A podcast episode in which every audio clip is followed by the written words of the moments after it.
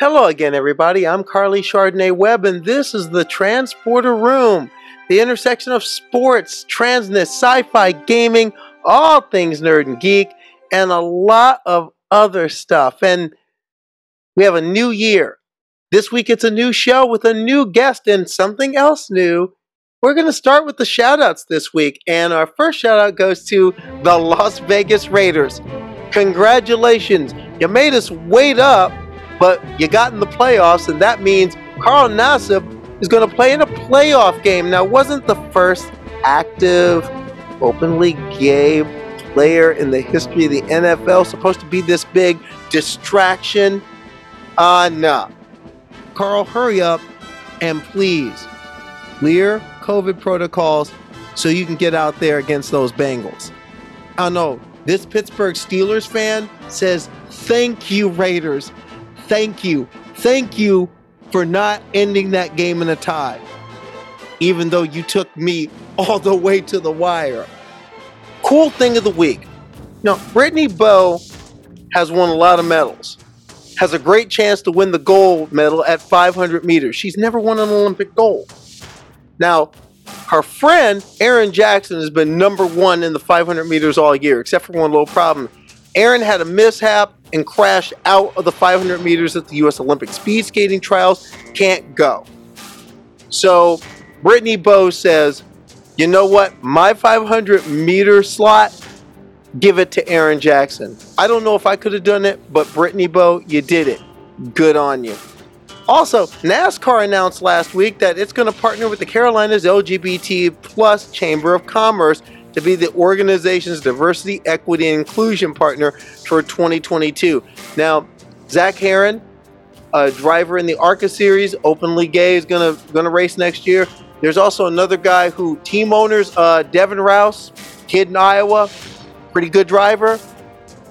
Last I heard, kind of looking for a seat. Got an open seat. Give him a look. Also, much love to Yale swimmer Iszac Henig and Penn swimmer Lia Thomas for some fine performances in their respective twin dual meets with Dartmouth last week. Now, Thomas, up at the University of Pennsylvania over the weekend, won the 200 free and the 500 free. The times were not as fast as the ones that got so many people bent over this last month or so. Henig got wins in the 50 freestyle and the 100 freestyle. By the way, Henig and Thomas were in the same heat in the 100 freestyle course, Henig won. Lia Thomas came home sixth. Now, also important, this was senior day for Penn Swimming and for Lia Thomas. After the ceremony, senior day, had a big team picture, and there was one person who wasn't from Penn in the picture. It was Henig standing next to Thomas, perhaps in an understated show of solidarity in what's been a difficult time. Now, of course, some felt the need to extend the difficulties of the last couple months to this past weekend at Penn between Penn, Yale, and Dartmouth. Now, including the Daily Mail, or as I like to call them, the Daily Fail. And I've got a bone to pick with the Daily Fail because a couple weeks ago, when the University of Pennsylvania swim team went down to Florida for some post Christmas training. There was somebody from the Daily Fail apparently taking spy photos from a distance. And all those photos, it seemed, were of the women's swim team. I'm talking those paparazzi type photos behind a fence with a good high powered lens taking these pictures of young college girls in swimsuits. Now, I find what the Daily Fail did creepy and repugnant, and they ought to be ashamed. And just as bad as that is just the continuing monster movie that people are trying to make out of all this, out of Lia Thomas performing and being on the team, a team that she has the right to be on under NCAA rules. And things got wilder with this last dual meet because so many people were looking for drama because it's the final meet of the season. You heard about all the, the controversy and the hype about teammates not liking it, parents not liking it. And notice how none of these people seem to have names, just saying. And you have all these headlines like trans swimmer crushes Lia Thomas. because, after all, Yale has a transgender ath- student athlete on their team, and Thomas and Henig, as I said a few minutes ago, raced against each other. You heard a lot of calls about now there's two cheaters, not just one, and you have two cheating trans men cheating women. And there was one of those on a comment of a story that I wrote on the meme. I got a comment from somebody whose screen name is Drat, Drat, and Double Drat. Ah, a lot of Dick Dastardly fandom there. It reads, whilst not particularly denigrating either athlete's success and fully understanding the NCAA's rules of eligibility and not commenting to create disharmony, but failed to see how intellectually and logically both a trans man and a trans woman can both not only win events that evening, but compete in the same race. Hmm. Well, all I can say, Mr. Dastardly, is this. If you fully understood the NCAA's rules of eligibility and wasn't trying to create any disharmony, you could see how it's pretty easy how a trans man and a trans woman can win events at a swim meet that they're both eligible by NCAA rules that you say you understand to be in. And there is a matter that they can't compete in the same race. Partially because of a lot of people that don't quite understand the rules nor know the backstory, which is par for the course for a lot of people. Iszac Henig came out as a transgender man last year during the canceled season when there was no Ivy League swimming thanks to the coronavirus crisis. Now, Iszac, under NCAA rules, does have the option of continuing on the women's team if he doesn't start affirming hormone replacement therapy, which he chose not to, mainly because he wanted to be a part of the team that he's been close to for the last three years for one last ride and a shot at an overall team Ivy League championship. What Iszac said in an article in the New York Times over the summer, which in effectively was a public coming out for him, he said, quote, I value my contributions to the team and recognize that my boyhood doesn't hinge on whether there's more or less testosterone running through my veins. At least that's what I'll try to remember when I put on the women's swimsuit for competition and am reminded of a self I no longer feel attached to. That quote is central in terms of one of the things that a lot of people on social media have done in this particular situation, especially. Basically, they see trans people as just all pretty much the same. Another trans man who is a collegiate athlete, Mack Beggs, last year on this podcast talked about this phenomenon. People don't know what a trans female is or a trans male is. For instance, the picture with me looking like I'm cutting my friend's throat in a wrestling match thinks that I'm a trans fem- trans female in that photo. I was like, they thought I was biologically born a male, transitioning to be female. Keep that in mind as we bring in our guest for this week. There have been a lot of voices speaking, usually voices that have been pretty much anti trans, you know, like Fox News, Outkick, Megyn Kelly had a show on this recently, and as expected, it was pretty much transphobic. And of course, we all know about the Daily Fail and those spy photos and their misgendering and dead naming and demeaning. But last week, other voices spoke out. Voices that frankly needed to speak out before. Voices like Penn Athletics, who issued a statement supporting their student athlete. The Ivy League, spoke out and gave a supportive statement as well. But also giving their support was a group of law students at the University of Pennsylvania Law School. And not only did they make a statement, they sent a letter writing out chapter and verse on why Lia Thomas is eligible to compete, why Lia Thomas should compete, and most importantly, why she should be treated with human decency, dignity, and respect. And one of the leaders of that effort is a person who's been dealing with these matters of inclusion in her own life and in her own ventures in sport. Maya Satyarthi before she became a law student at the University of Pennsylvania, was a three-time NCAA Division III All-American at Claremont McKenna College. And in 2015, she turned pro. She played on both the Cactus and National Women's Golf Association tours, gained status on the Symetra Tour, and was looking to perhaps build a career in the Symetra Tour and at the next step up, the LPGA Tour. But she decided not to play.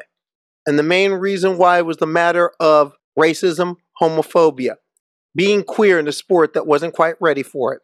And those experiences have not only been a fulcrum of her life going forward, it's been the fulcrum of her work and her scholarship. But enough of me talking about it.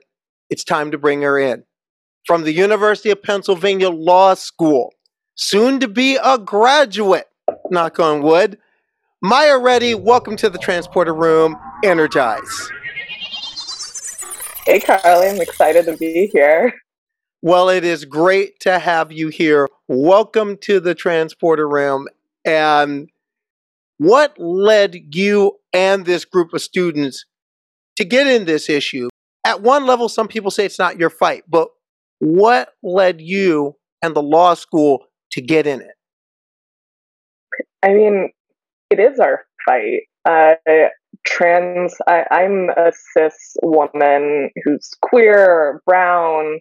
I've, well, as you had mentioned, you know, I've experienced a whole host of discrimination on all of my various identities when I was playing golf. And so, and I just wanted to play the sport that I loved.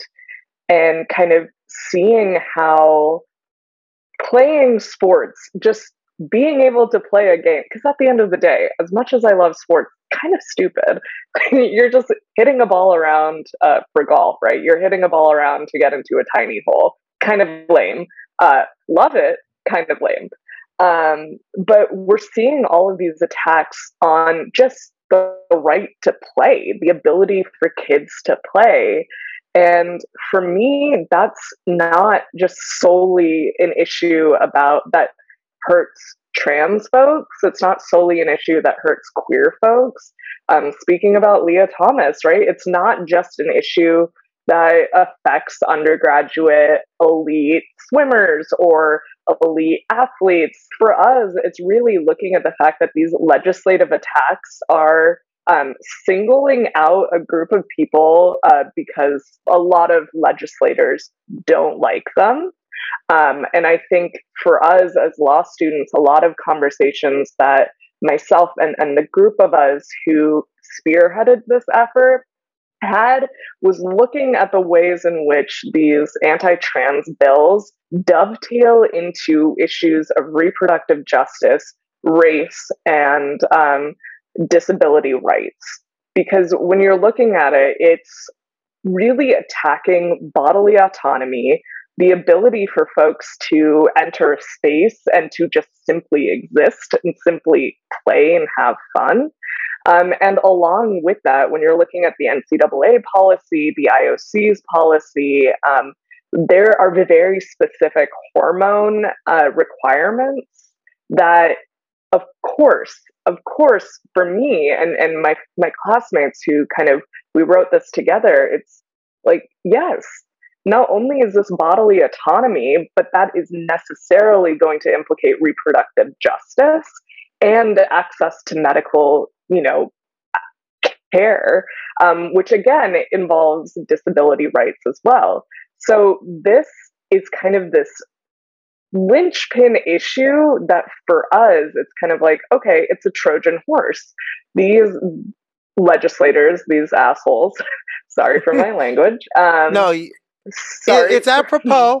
It's after all, we we gave an award a couple weeks ago called the Asshole of the Year Award, and we had so one group that was actually proud. Yeah, but and we had one group that that tweeted us back and said, "We're proud. Thank you for the award. We're proud of it."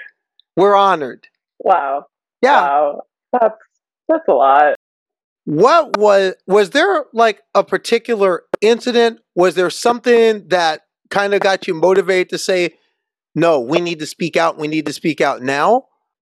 we have a responsibility as law students, as folks within the legal profession, uh, to say something, um, to advocate for um, the trans community, especially when these attacks are coming from a legal basis. There was this one person who was in the Penn Law Review's mentions um, with this hashtag saying Penn cheats, uh, you know, addressing Lia.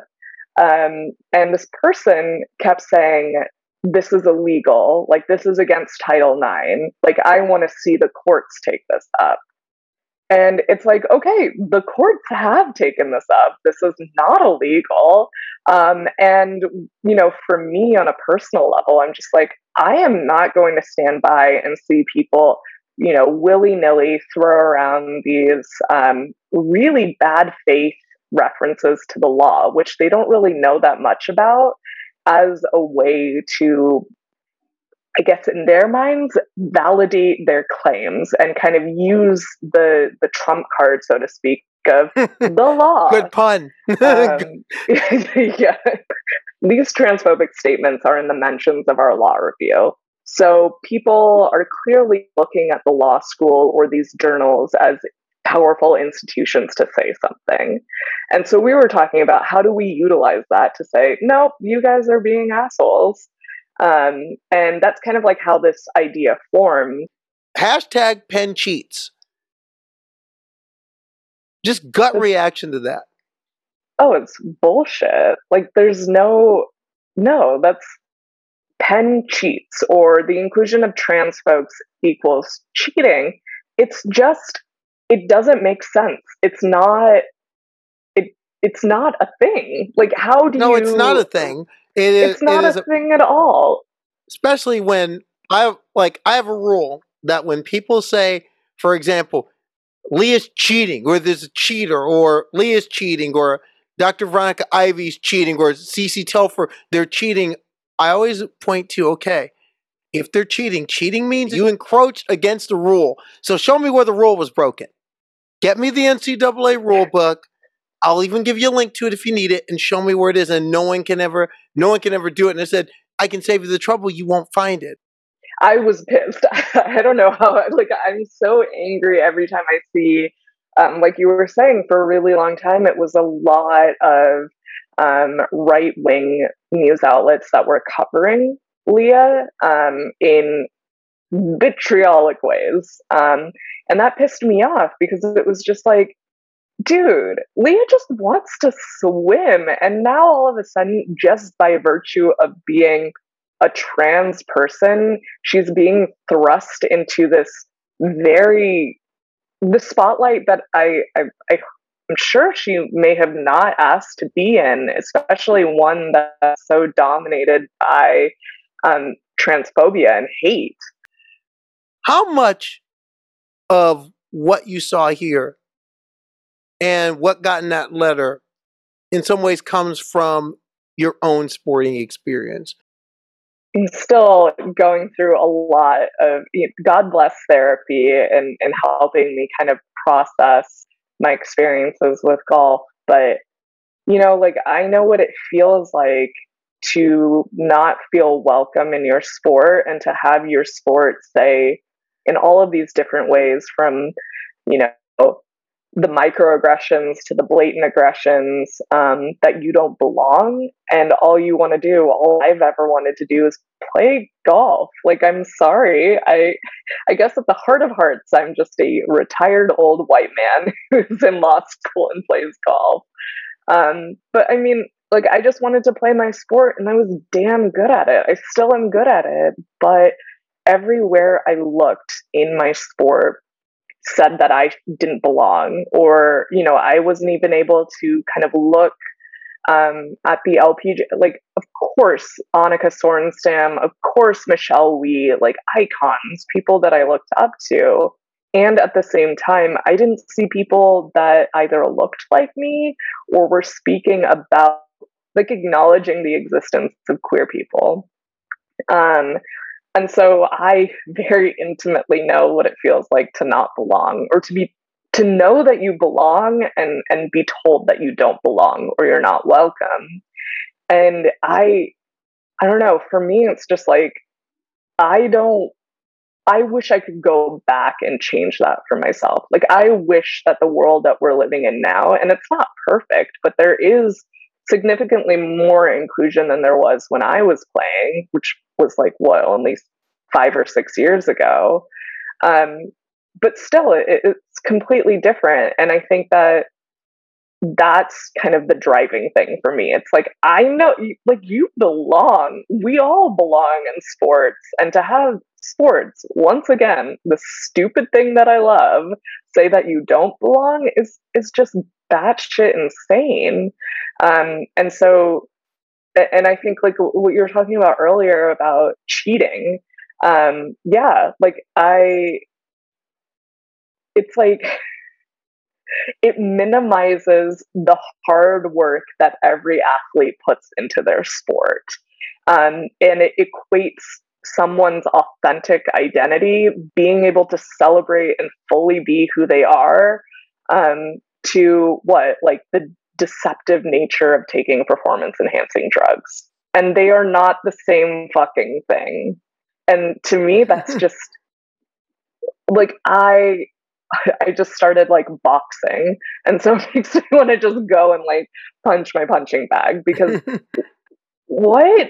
Like, you're telling all of these attacks, all of these kind of, um, all this rhetoric around cheating is basically saying if you are your authentic self, if you are truly who you are, then that's cheating. In the case of this letter, what's the next step for the effort that you've been a part of and that this group of students have been a part of and these organizations have been a part of. It, what's next as far as the law school in this issue? Because it's going to continue all the way to NCAA championships in March. Oh, absolutely. Um, I think that the next steps are, I, I mean, I feel bummed that I'm graduating and, and that I, I won't be able to be here to keep kind of fighting the fight within the school. But I mean, I really think that it's going to continue being the law students uh, taking a stance and, and saying that this is not okay, combating the fact that there are, like I had mentioned, a lot of bad faith legal arguments being made, um, and using the fact that hey, you know, we may just be law students, but we still know the law. Like we know the law more so than the keyboard warriors on Twitter.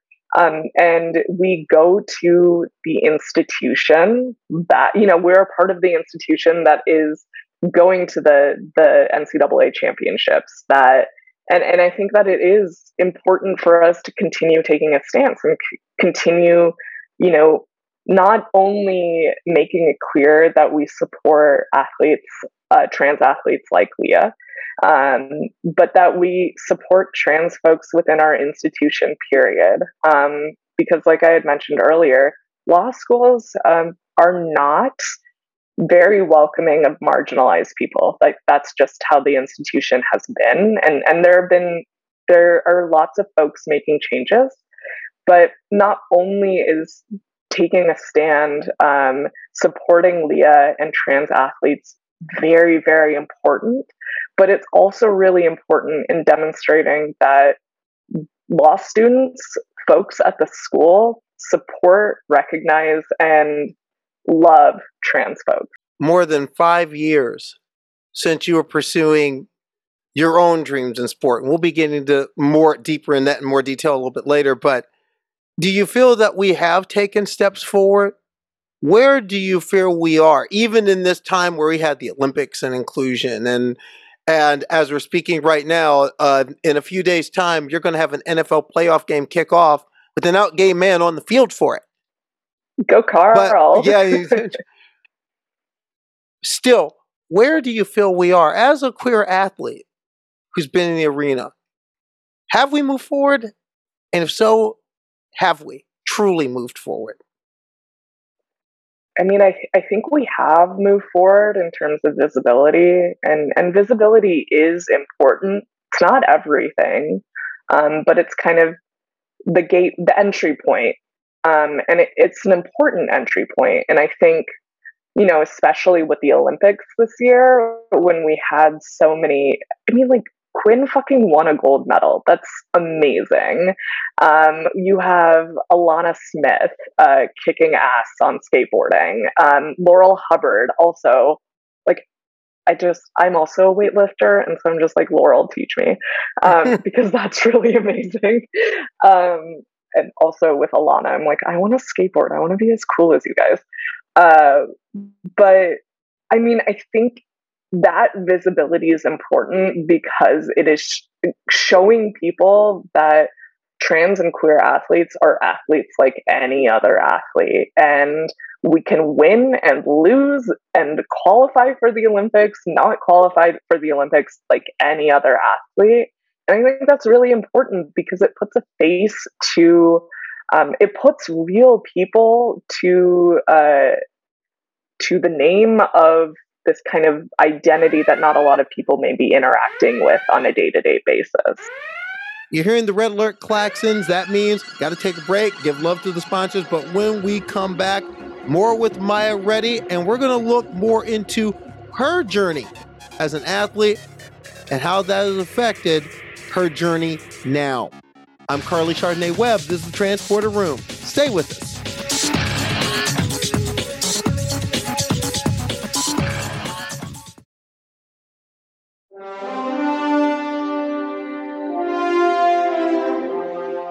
And welcome back to the Transporter Room. I'm your host, Karleigh Chardonnay Webb, along with our guest, Maya Reddy, NCAA Division III Golf All American, former professional golfer, and now law student at the University of Pennsylvania.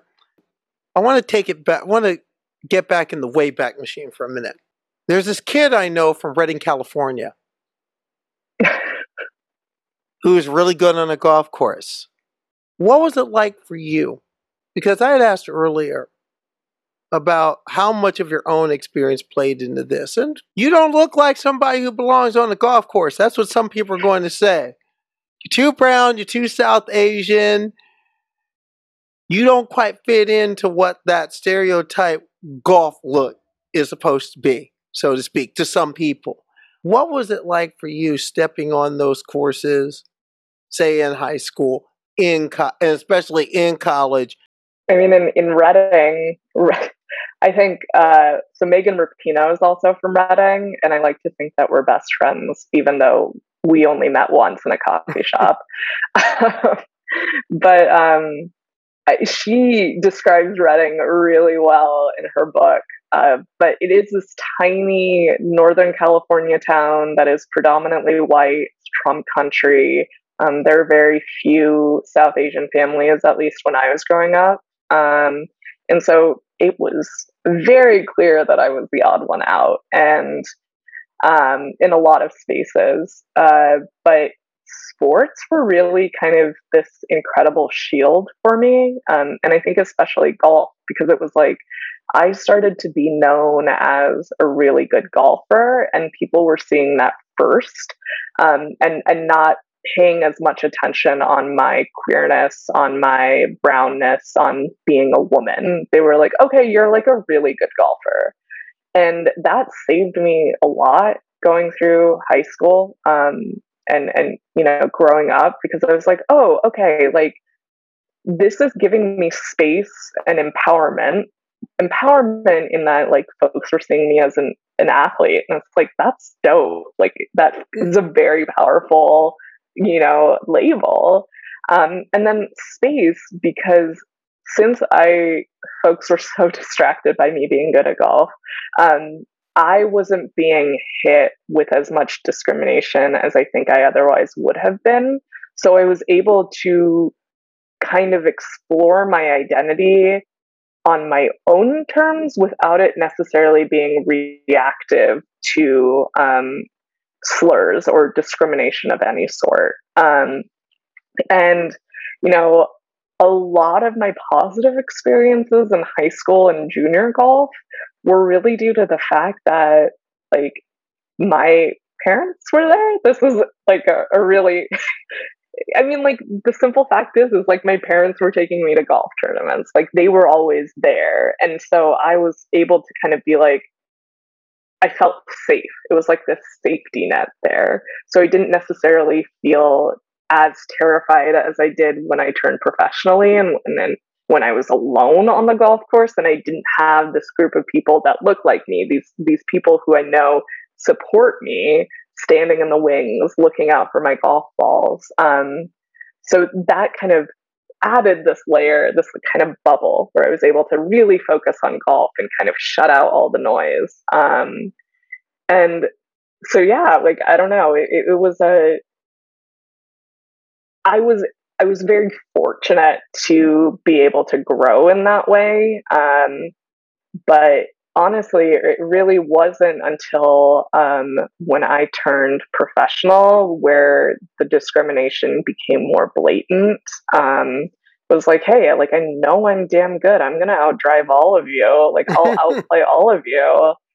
But why is it that now, when I'm not with my teammates, when it's just me stepping out on the golf course as an adult, as a you know like a three-time All-American, I have like the bona fides why is it that now I'm feeling not welcome? Why am I hearing coaches um, that I know and who know me uh, making uh, xenophobic statements about immigrants, of which my parents are immigrants, right? Um, why am I hearing these same coaches? Uh, this was, I believe, soon after um, Caitlyn Jenner came out. Um, I had coaches saying wildly transphobic things about Caitlyn, and like yeah, Caitlyn's not a great person, but like, don't misgender, don't misidentify a person like that. When did queer enter on the course with you? And when, what was your um, gut reaction when it did? Yeah, so I was out in college, um, but I'm really grateful that I had a great.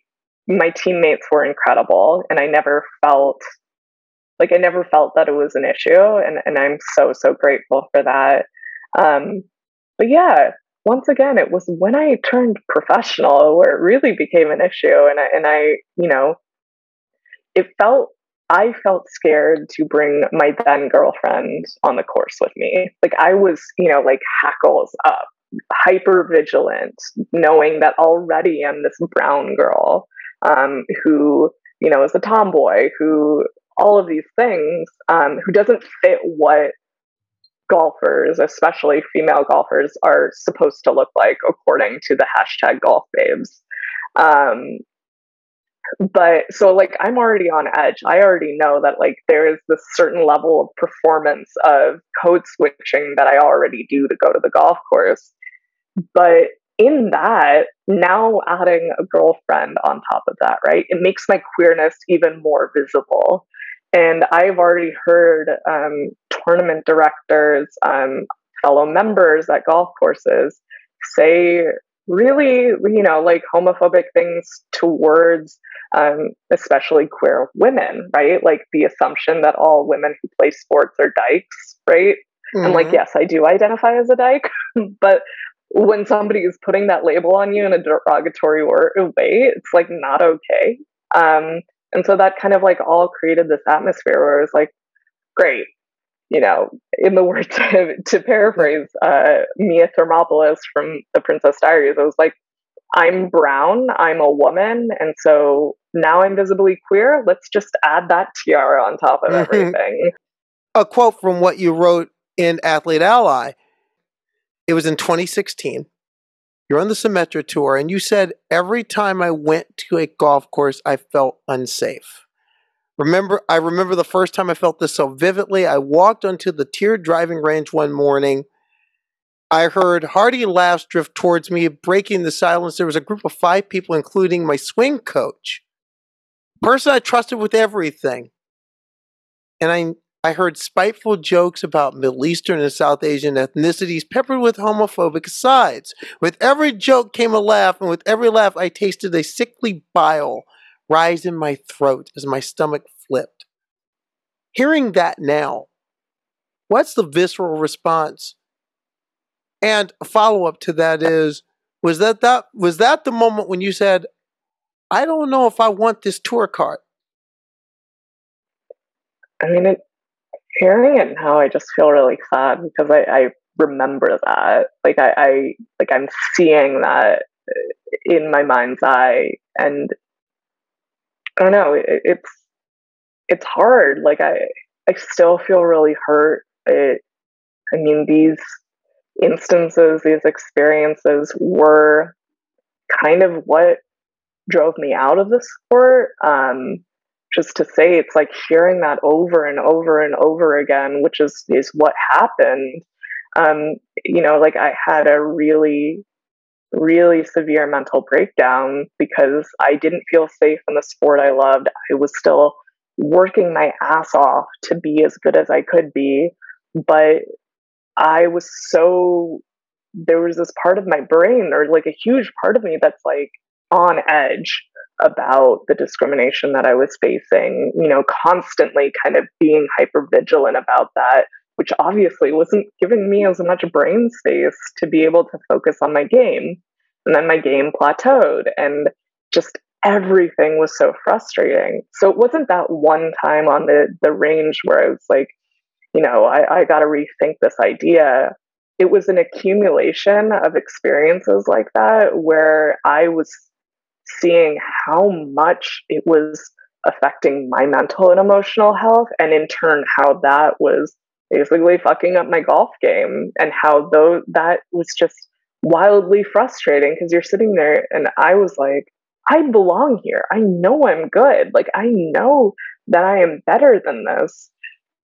And everything is telling me that I don't belong in all of these different ways. Um, and so I I mean, I really, really reluctantly step stepped away from the sport, um, playing professionally because of like trying to protect my mental health. Um, but you know, I, I still feel feel really sad, and I feel as if something was taken away from me. Um, and you know I'm, I'm still redefining my relationship with golf now um, and I'm, I'm lucky to have incredible friends i'm going to shout them out group golf therapy is a podcast with these three great guys who are all about golf and mental health and inclusion um, drew westfall connor Lubestein and Bradford Wilson. Um, and Liz Breed is another close friend who also played on the Symetra Tour um, who's doing a lot of work with um, in instruction spaces. Random Golf Club is doing really cool things. Uncommon Golf. So, like, I have found this group of people that are at, have experienced similar discriminatory uh, things as I have, have similar kind of like hard feelings that we're all trying to process with golf where I've been able to redefine my relationship with the game.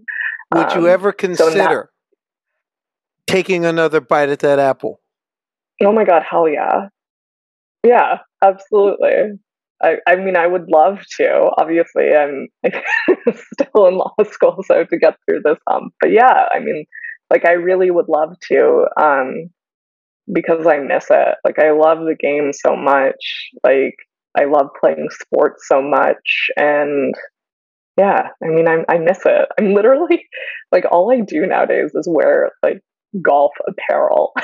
which is really funny. I'm like, I golf, guys, um, because I'm. well, I'm so learning, much, so but, I may be hitting you up for golf lessons. Oh yeah, absolutely. Now, and if you need lessons, I, again, I'm just so proud of my friends and like kind of the work that they're doing with inclusion in golf. Um, but Liz, who I mentioned earlier, Liz Breed, uh, she provides like online lessons, and she is phenomenal. She talks just like me. She's like, golf is insane.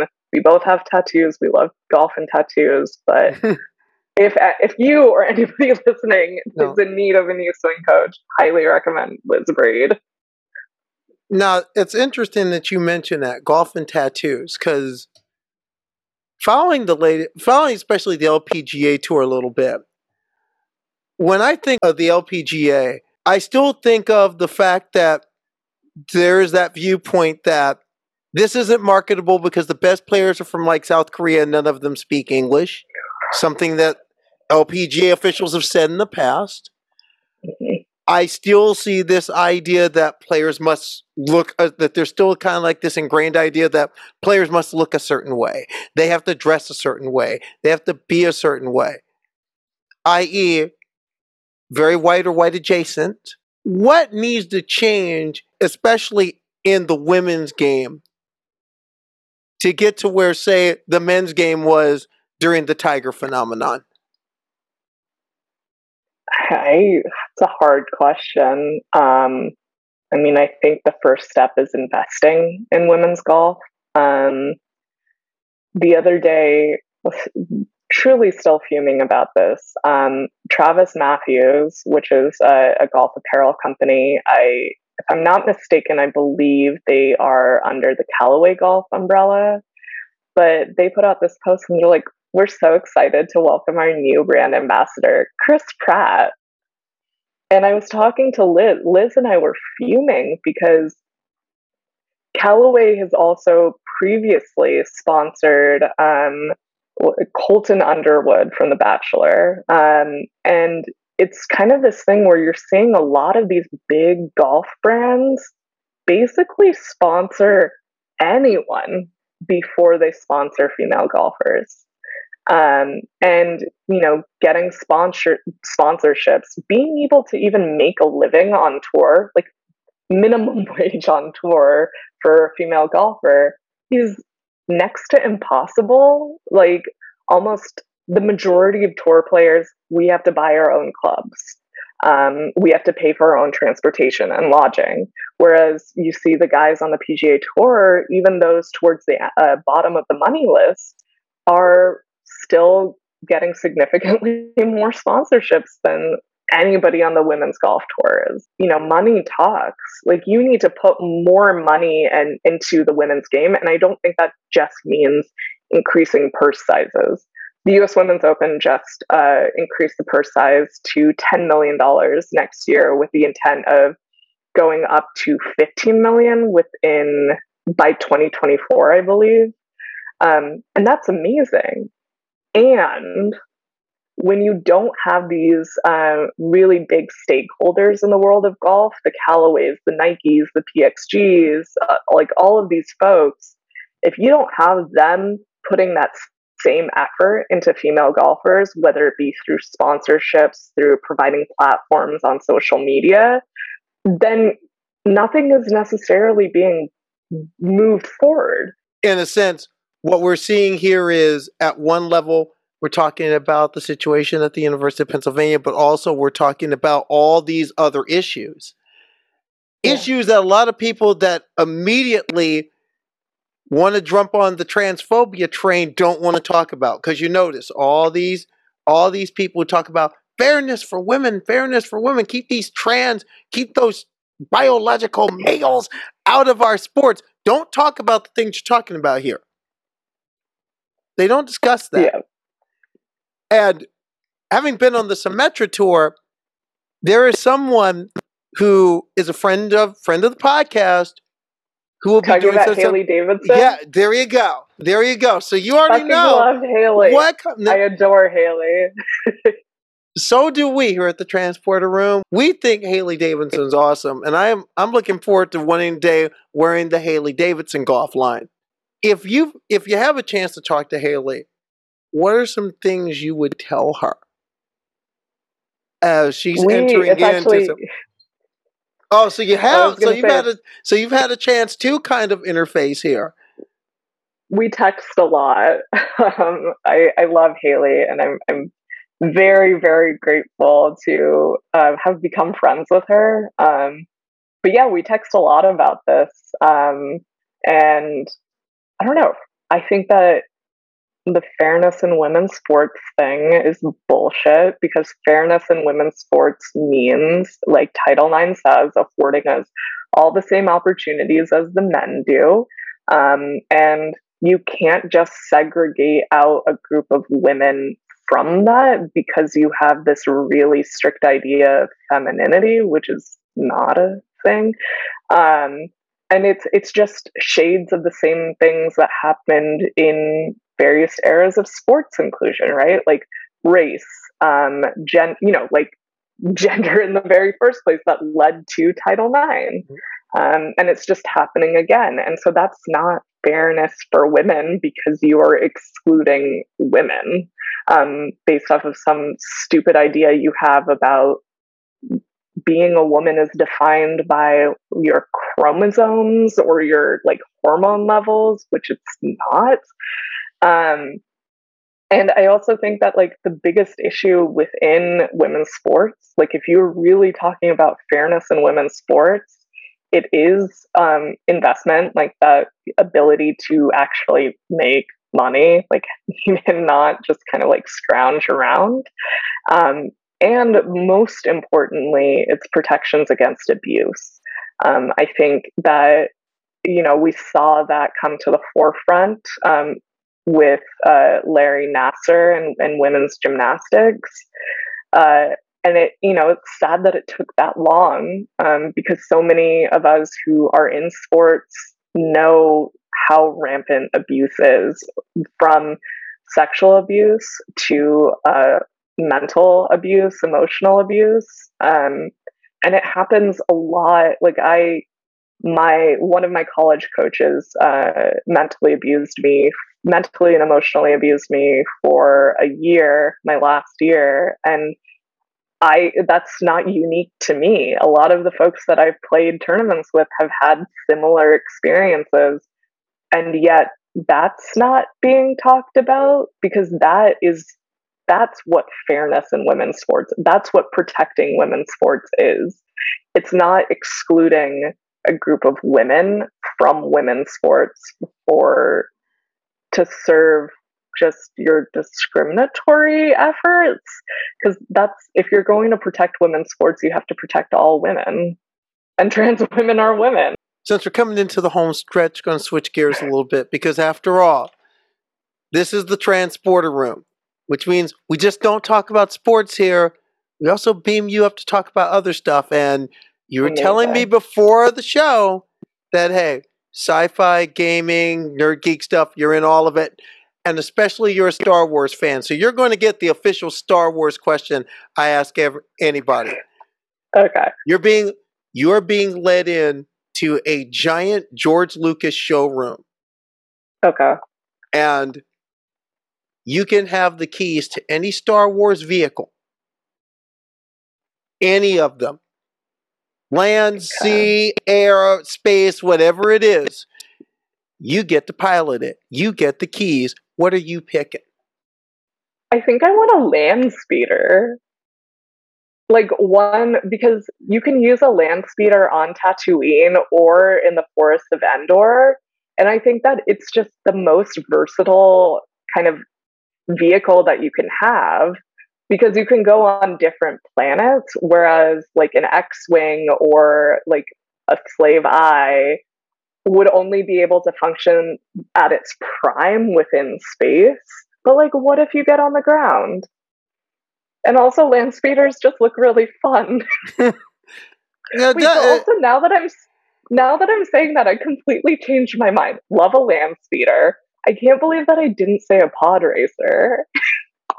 well, Eric, you're the first. You're the first land speeder we've gotten. You're the second pod racer we've gotten. Okay. Even though I can say, even though I mean, with me, I will still, I will be a T sixty five all the way. I'm X wing all okay. out, but I'm just now favorite Star Wars film. You're the Phantom Menace. I, all right, now you are the first person that says that their favorite was episodes one, two, or three. I you are the 1st one we've had who said their I'm favorites were the one, two, and three.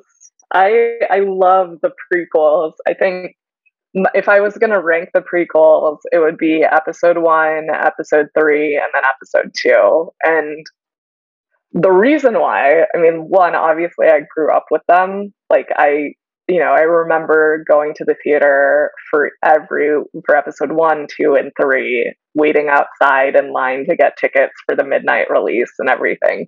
So in that way, very, very special place in my heart.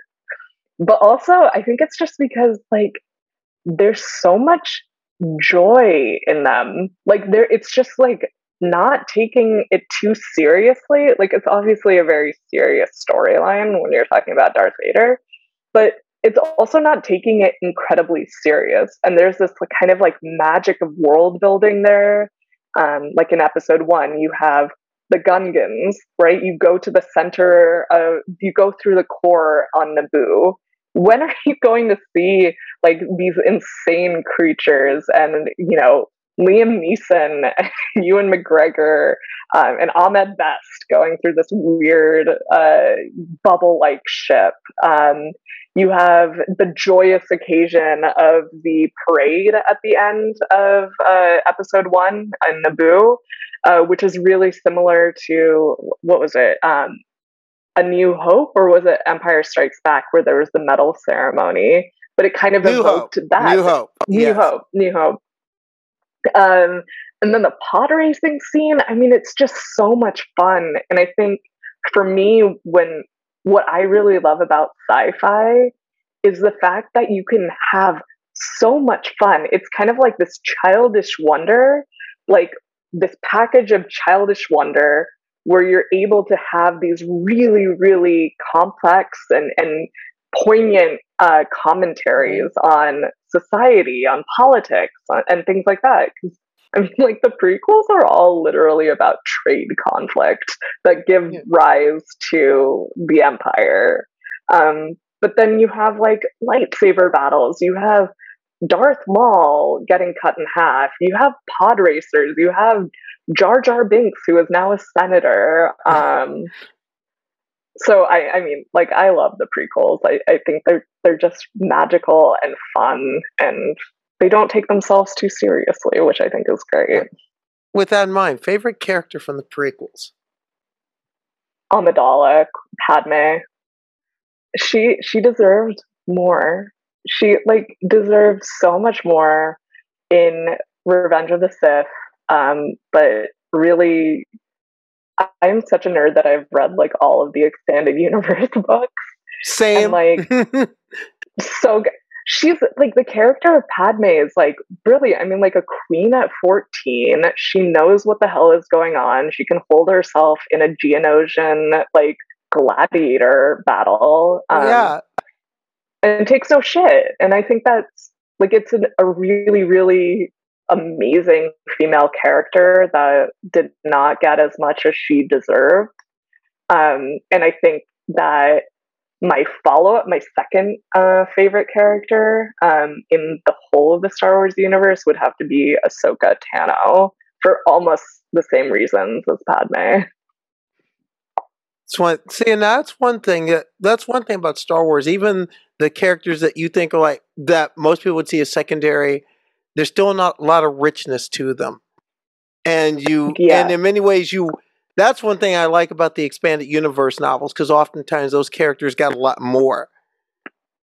Oh yeah, One of cause one of my favorite characters is Senator Mon Mothma, and oh yes, never got screen time really until Rogue One. That was the first time that she, she really got screen yeah. got a lot of extended screen time. But in the novels, she's everywhere. Did you read um it was an anthology series uh called Tales from Jabba's Palace? Yes, It- very good, well recommended.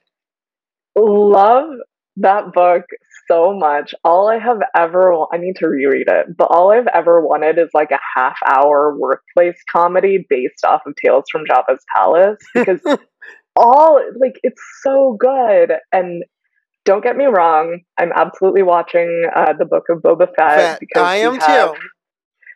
You know, Asian led cast with Temuera Morrison and Ming-Na Wen, so I love that.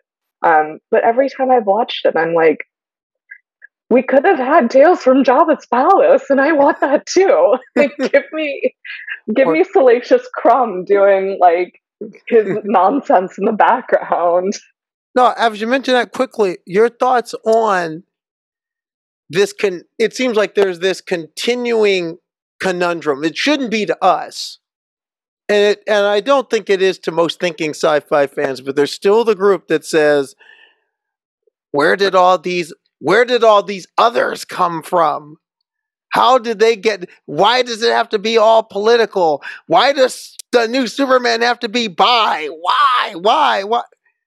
What's your thoughts on just that there's still this Sturm und Drang about Yeah. fa- even about fantasy worlds? Well, sci-fi and fantasy and comics have always been political. Like Star Wars is literally about overturning a fascist regime, and s- which is Which so is something we may have to because- learn from. Yeah. I was just about to say there are so many people who are like QAnon folks who are like, we love Star Wars. And it's like, oh, wait, you are the Empire. Like, do you really see yourselves as, you no, like what? um, but yeah, I mean, like, I think sci fi and fantasy have always been political and they are made up worlds. So, wh- like, why is it okay to have like Twi'leks and Gamorreans and all of that, but it's not okay to have a woman or, you know, Mhm. like an Asian person or a black, like, black person? Oh. Like, wh- now, now, Maya, you know what that's about. Remember, E.T. moved in the neighborhood. People loved him. Black folks moved in your neighborhood. You want to burn them Yeah, out of that's it. Come on. yeah, it's so true. Unless you're Samuel L. Jackson and have a purple lightsaber, that is like, apparently, Oh, that's See, that's another. Okay. see, that's another one I want to see some future. I want to see a Mace Windu series because technically, be. I'm one- I'm one of those people that believes Mace is not dead. We don't. We don't know. Remember, He just fell out of a window. he fell out of a window. Come on, the four. He could have force stopped that. Just saying. Yeah. But- also, it's like a long way down to the bottom floor of Coruscant. Like, there's no way he wouldn't have been able to jump onto it. Like, in sorry, totally getting off track. But like in Attack of the Clones, remember how Anakin and Obi Wan are like on um, the bounty hunter speeder, like going all the way through Coruscant. Um, why? Like that can happen. So obviously, Mace Windu, who is a Jedi Master, would conceivably be able to do the same thing. coming into home stretch, last question, because we've talked about so much stuff, and again, it, it was great having you here. You will graduate with an Ivy League law degree this spring. What's next? What's the next avenue for Maya Reddy? Um, I mean, the whole reason why I went to law school is to kind of work in sports inclusion. Like, all I've ever wanted to do is kind of work in sports inclusion for queer and trans folks. Um, when I got to, you know, every time somebody asks me, "What do you want to do?" I'm like, "Gay sports stuff," because that's that's really what I want to do. Um, and I've been really lucky to get to work with the the folks at Athlete Ally and Lieberman. They're a force, and they keep saying to not call them an icon, but they are. Um, with the incredible folks at um, the National Center for Lesbian Rights um, and Lambda Legal, um, and who are all working on these issues of sports inclusion within policy advocacy as well as litigation. Um, and that's what I want to do. Like, I, I want to use my personal experiences in playing sports and as a queer woman of color, along with my the knowledge that I'm getting from law school, um, to to to fight more for sports inclusion. Um, yeah, that that's what I want to do. It sounds like you'd be good at it, but one thing. Let's say it's third week of January, say 2024 or 2025. Hilton Tournament of Champions, Orlando. It's Sunday. You got a TV pairing. Jessica Korda, Hailey Davidson, and returning to the tour, entering this final round from Redding, California, Maya Reddy. Do you see that in your future? And if so, what would it be like for you if it came to pass? I mean, I don't, I'm not counting anything out. And I, I think that, I mean, it's the dream come true to, to be playing on tour, to play. Yeah, I mean, like I've played in a, a bunch of Monday qualifiers for that. So I, I know what it's like to play on, on tournament ready courses with, um, you know, like LPGA tour players. But to be in contention like that, like dream come true. Um, so not counting it out, you know, never say never. Um, and I think that I, don't know when you were saying that, I'm like, yeah, I want to see Hailey out there too. Like, I just want to see her kicking ass. And if I'm not there, um, that's you know, like she's who I'm rooting for to kick ass on on tour, and I'll be living vicariously through her. No matter what direction you go in, I have a feeling you're going to be kicking some ass and you're going to be getting a lot of things done. Maya Reddy, thank you for being on the transporter room this week. Thank you so much for having me. And you're not quite done with law school yet, so we're going to beam you back down so you can keep studying. Thanks again to Maya Reddy for being on the transporter room, and thanks to all of you for being a part of the transporter room, for being our supporters. Second show for 2022 and like I said at the beginning of the year, there's more to come. But if there's something you want to see or something you want to say about what we're doing here, by all means, leave a message on our Twitter page, leave a message on our Facebook, or leave a message at our Instagram presence, Transporter Room 10 Forward. Because remember, everything I do at the Transporter Room, I do it for all of you, the people who support the Transporter Room. And that is the podcast for this week. I'm Karleigh Chardonnay Webb. Live long and prosper and study as she goes. I'll catch you all next week.